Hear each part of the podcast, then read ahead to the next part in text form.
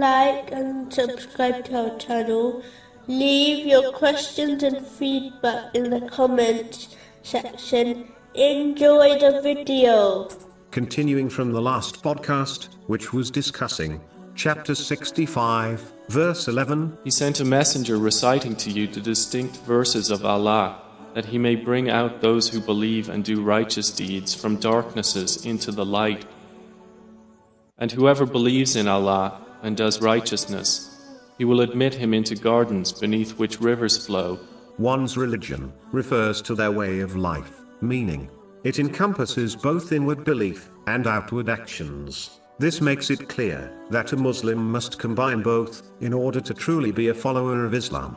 In addition, this verse rejects the foolish belief when a person can claims purity of heart and an internal connection with Allah, the Exalted, without acting on the teachings of Islam, and therefore believes Allah, the Exalted, will pardon them on Judgment Day. What is found internally manifests outwardly, meaning, when the heart is pure, this will be observed in the outward limbs, meaning, they will actively and practically obey Allah, the Exalted. But when the heart is impure and disconnected with Allah, the Exalted, it will show outwardly through the disobedience of Allah, the Exalted. This has been indicated in a narration found in Sunan Ibn Majah, number three nine eight four, if they claim Islam with the tongue, but do not show it in their physical actions, they will not reach the hereafter, as the true servants of Allah, the Exalted. This is the true loser, even if they obtain all the worldly blessings imaginable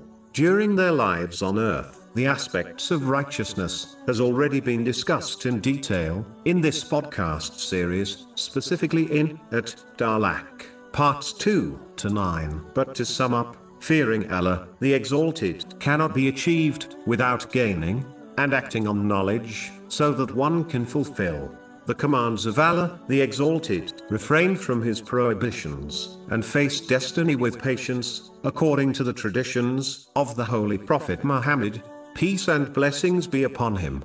Chapter thirty-five, verse twenty-eight. Only those fear Allah from among his servants who have knowledge.